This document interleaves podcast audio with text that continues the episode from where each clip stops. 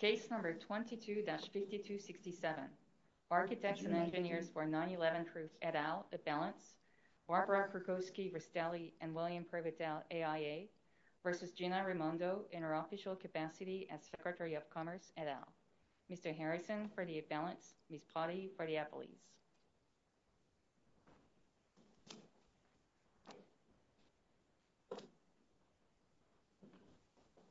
Good morning, Your Honors. Good morning. Please support Mick Harrison for all the appellants. The appellants include one non-profit organization, several family members of victims of the 9-11 tragedy, and several architects and engineers individually. Plaintiffs brought several claims under the Administrative Procedures Act for arbitrary and capricious agency action by the defendant agency, National Institute of Standards and Technology. The underlying controversy relates to a study of the collapse of World Trade Center Building 7 on 9-11, the day of the terrorist attack. District Court dismissed all the plaintiff's claims for lack of standing, informational and organizational standing, and in doing so, District Court misconstrued this court's precedent on both informational and organizational standing. The court, in particular, the District Court, failed to adopt, as this court requires in its precedent, the plaintiff's view the statute that requires disclosure of information the plaintiff did not receive. And that uh, controversy, in terms of what the plaintiff's view is, we're talking about the National Construction Safety Team Act, we're talking about the requirement on NIST, the agency, to produce a report to the public that it identifies the likely cause of the building's collapse. The statute was designed to require studies of collapses of buildings where there's been a major loss of life or where there might be the potential for a major loss of life, as was the case with um, the Trade Center building collapses on 9-11.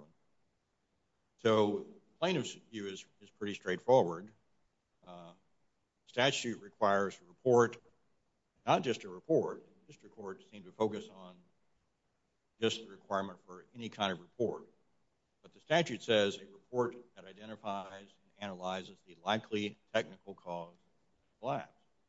So the information the plaintiffs were entitled to here that underlies their informational standing, not just a report or any kind of report, it's a report that gives an honest, good faith, meaningful identification and analysis of the likely cause of the building's collapse.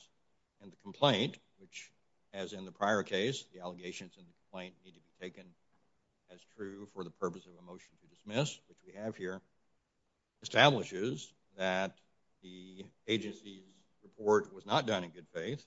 It was essentially a sham report. It did not identify the likely cause of the Building 7's collapse. That's where, you know, the District Court failed to honor your honor's precedent, this court's precedent, which requires the plaintiff's view of the statute to be taken as controlling for deciding the standing question. I know we have to, as a general rule, take the allegations in the complaint as true, but what are the limits of that when it comes to your allegations about how to interpret the statute? I don't know that there is a limitation. What if we interpreted a random statute to give you access to the president's schedule every day ahead of time? Sorry, not if we. What if a complaint interpreted a statute to do that? Is the court supposed to just take that as true? No, that would be, that is an, sorry. No, please. That would be an extreme example, and I think most everybody would have trouble um, accepting that as a um, legitimate requirement for security reasons. But I believe that that type of problem gets addressed at a later stage in the case where there's an evidentiary hearing. So you think we couldn't even reject that theory? We couldn't even reject that theory at a motion to dismiss stage? It's a good question. I think if the theory, the plaintiff's theory is plausible, that may be the standard we're looking for here, um, then it has to be accepted for deciding the standing question on a motion to dismiss. Here, we certainly think it's plausible for citizens in this country to expect a federal agency mandated to issue a report involving collapse of the building in a major tragedy to do so in good faith, not issue a sham report, but one that actually addresses the congressional intent, which is identifying the cause of the collapse. Congress is trying to achieve a public interest goal here. They're trying to get the agencies to help prevent future tragedies by identifying the correct building collapse. If that doesn't happen, you know, those types of tragedies may reoccur and the public interest goal is not achieved. Did you record, did you, or not you, but did any of the plaintiffs make a request under 7306 for the release of information underlying the report? Good question, Your Honor. Um, I believe one or two of the engineers did. Mr. Brookman may be an example. He gave a declaration. In his individual capacity, and he was granted some and denied others. I think that's correct, Your Honor. And he never uh, uh, uh, sought judicial review of the denial, right? Not other than through this case. Not what? Not other than through this particular action. Well, he can't do it because the statute of limitations. Well, I might respectfully disagree with you, Your Honor. We did um, assert a fraudulent concealment argument on the statute of limitations question. In the court. Brookman's uh, submitted a request in 2014, was denied in 2015. The statute of limitations for review of FOIA cases is six years. That's correct, Your Honor. So the statute is run. Well, if there was fraudulent concealment, I mean, Your Honor may be correct on that particular point. I just want to preserve my position on the fraudulent concealment. The 7306, which requires the release of information, this is the thing that I was focusing on here. Yes, sir. Um, but it requires a request. I think that's true. Our claims are mainly um, 7307. The district court said, well, you have to go through FOIA um, in order to. The district court did say that. But I'm not sure that's correct. I don't believe it is correct, Your Honor. The statute... But you at least have to make a request. We would not entertain a case from a litigant who came in and said, listen, the uh, Department of Justice has such and such information and they haven't released it. Understood. We wouldn't entertain that because if the individual never requested the Department of Justice to release it. And that's the situation that it seems to me is where you are now. Well, I don't think that's correct because the heart of the complaint is not about 7306, it's about 7307 and the requirement to issue a report identifying the likely cause. That requirement doesn't require a request. 7307 does not require a request. 7306 does. 7307 is a report, right? It is a report requirement to be issued to the public. And you can challenge the report by asking for a correction. And you did that. We did. And you lost. That's why we're here, Your Honor. Yes. And we lost because of an arbitrary decision that... I find it odd that you're challenging the rejection you don't even put that in the rejection letter in the appendix. Uh, the appeal denial letter, hmm. you may be correct, it may not be there, but that is, we are we are challenging denial of a request for correction and the denial of the appeal uh, on that denial of the request for correction. That is what this APA claim, set of claims is about. And, Your Honor, I wanted to make one big picture point. I'm using my rebuttal time, I see. But that is that in applying a standard that is overly restricted on citizen access to the courts, meaning standard standing to sue, there's an inevitable consequence of that narrowing of the standing doctrine. And that is that Your Honor's authority to do judicial oversight of the executive branch and to correct agency misconduct is likewise narrowed. And as Your Honors know, unlike Congress, who can initiate congressional oversight on their own initiative, Your Honors can't do that. I have one last question. What do you think was the harm that Congress was trying to prevent with the statute? And How was that suffered here? The um, National Construction Safety Team Act statute, I assume is the one we're referring to, uh, was intended to prevent future building collapses that cause major loss of life by having the federal agency identify the causes of the prior collapses, inform the public and the scientific community. I think there were two audiences targeted by Congress. That harm just sounds quite different than the harm you think happened. Well, we've got the harm that we articulate and that we assert is that for the group of architects and engineers whose profession is to construct buildings that don't collapse and kill people, protect the safety of their clients, that this statute was intended to serve that audience by helping provide correct analyses of why buildings collapse in major tragedies.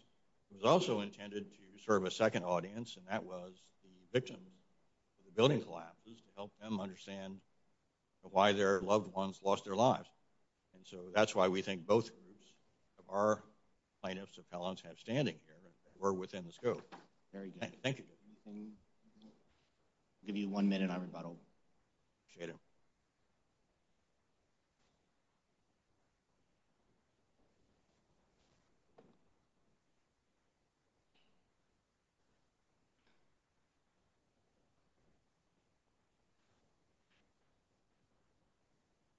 Ms. Padhi. Good morning, members. May it please the Court. Catherine Padhi for the United States. A plaintiff has not suffered an informational injury unless it has been deprived of information that a statute requires the defendant to disclose. Plaintiffs here point to two statutes, the Information Quality Act and the National Construction Safety Act. Neither will suffice. Starting with the Information Quality Act, this Court has already recognized that the statute creates no legal rights in any third parties and thus cannot be the source of plaintiff's claimed entitlement. Court has also recognized that it does not constitute a statutory mechanism by which an agency's conclusion can be challenged. That's in the Mississippi Commission case, uh, quoting Judge Luttig's opinion in Salt Institute. Turning to the National Construction Safety Team Act, plaintiffs have already uh, acknowledged that NIST has submitted its report in 2008 on the analysis, including NIST's analysis of the likely technical cause of the collapse of World Trade Center 7. That is what the statute requires. That is what NIST provided. And plaintiffs have not plausibly alleged that they have been denied access to any information that they have a legal entitlement. Let me ask you uh, two questions. The first is uh, maybe uh, try moving the microphone a little closer to you. Um, I think we're going through this week with some growing pains on our new audio system. It's not you, it's us. Uh, and then the second is imagine that the the NIST had had just never published a report. Who would have had standing to challenge that? I'm not I'm not sure if there would have been standing to challenge that. Um, so there there could perhaps be a plaintiff who one, plausibly alleged that there was no report and two, offered and articulated an argument for why they have suffered the harm that Congress intended uh, to prevent by requiring the disclosure. There are a million statutes requiring agencies to issue millions of different reports. Uh, that doesn't mean that there's always standing to challenge uh, an agency's report or not. Here, plaintiffs have alleged that NIST issued the report. They do suggest that they offer allegations that it may be a sham, but the question is not uh, whether plaintiffs disagree with NIST's report, whether they want a different report. It's whether NIST, the agency with the world's leading experts in structural engineering and analysis of building failures, has issued a report on the investigation as required by statute. I just want to understand the first requirement, at least for informational standing, is that they're entitled, a statute entitles them to the information. And at least on that prong, if no report was issued at all, would you be contesting that they satisfy that step of the analysis? Uh, not the first step. Uh, okay, so do you have a concrete conception of the second prong of who suffers the type of harm Congress sought to prevent in 7307? Well, we have not focused on that prong here, Your Honor, because there is a report that does have this analysis. And so when plaintiffs failed at the first prong, uh, that is uh, where the analysis stops. Plaintiffs do allege in their complaint, for example, that some of the plaintiffs are family members of those lost on 9-11, and that if uh, NIST revised its report in the way plaintiffs desire, then that would prompt investigations uh, resulting, they speculate, in conclusions that explosives also set off, uh, caused the collapse of World Trade Centers 1 and 2, the Twin Towers, and that that would provide some closure. That chain of reasoning seems especially speculative, and I do not think it would satisfy the second prong, uh, but they've not offered other theories about how that would work. I do want to point out, Your Honor, that the allegations themselves engage substantively with the analysis of the building's collapse here, uh, undermining any suggestion that there is a lack of engagement or thorough analysis here that would be the equivalent of simply not issuing a report, which is really the question here when there are these allegations of a sham report.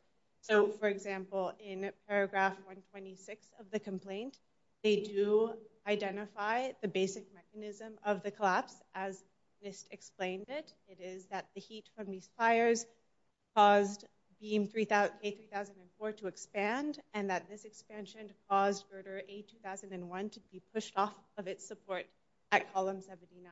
And they quibble with that analysis. They say that beam K3004 could have only expanded 5.7 to 8 inches, and it would have needed to expand 6.25 inches. At this point, we are so far beyond any allegation that there was no uh, report, no thorough engagement. With the houses.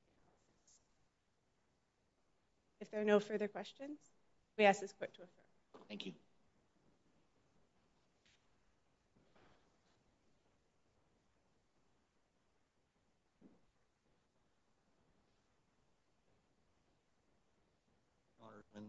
In closing, the government is asking your honors to open a sort of a major gap in the ability of citizens to access courts to review agency misconduct to create a substantial new limit on judicial review of agency misconduct. And it's, if you adopt the government's proposed rule, the agency will be in control of when they get judicial review and when they don't. Because Congress imposes a mandate on the agency to do like a report or an investigation, some major effort to protect the public, as here regarding the biggest tragedy arguably in our history, and they decide to do a sham report, basically disrespect the congressional intent for whatever, reason, corrupt or otherwise. The rule that you're being asked to adopt is that's okay. Sham report is okay because they did what Congress asked, which was simply to issue a piece of paper some words on it.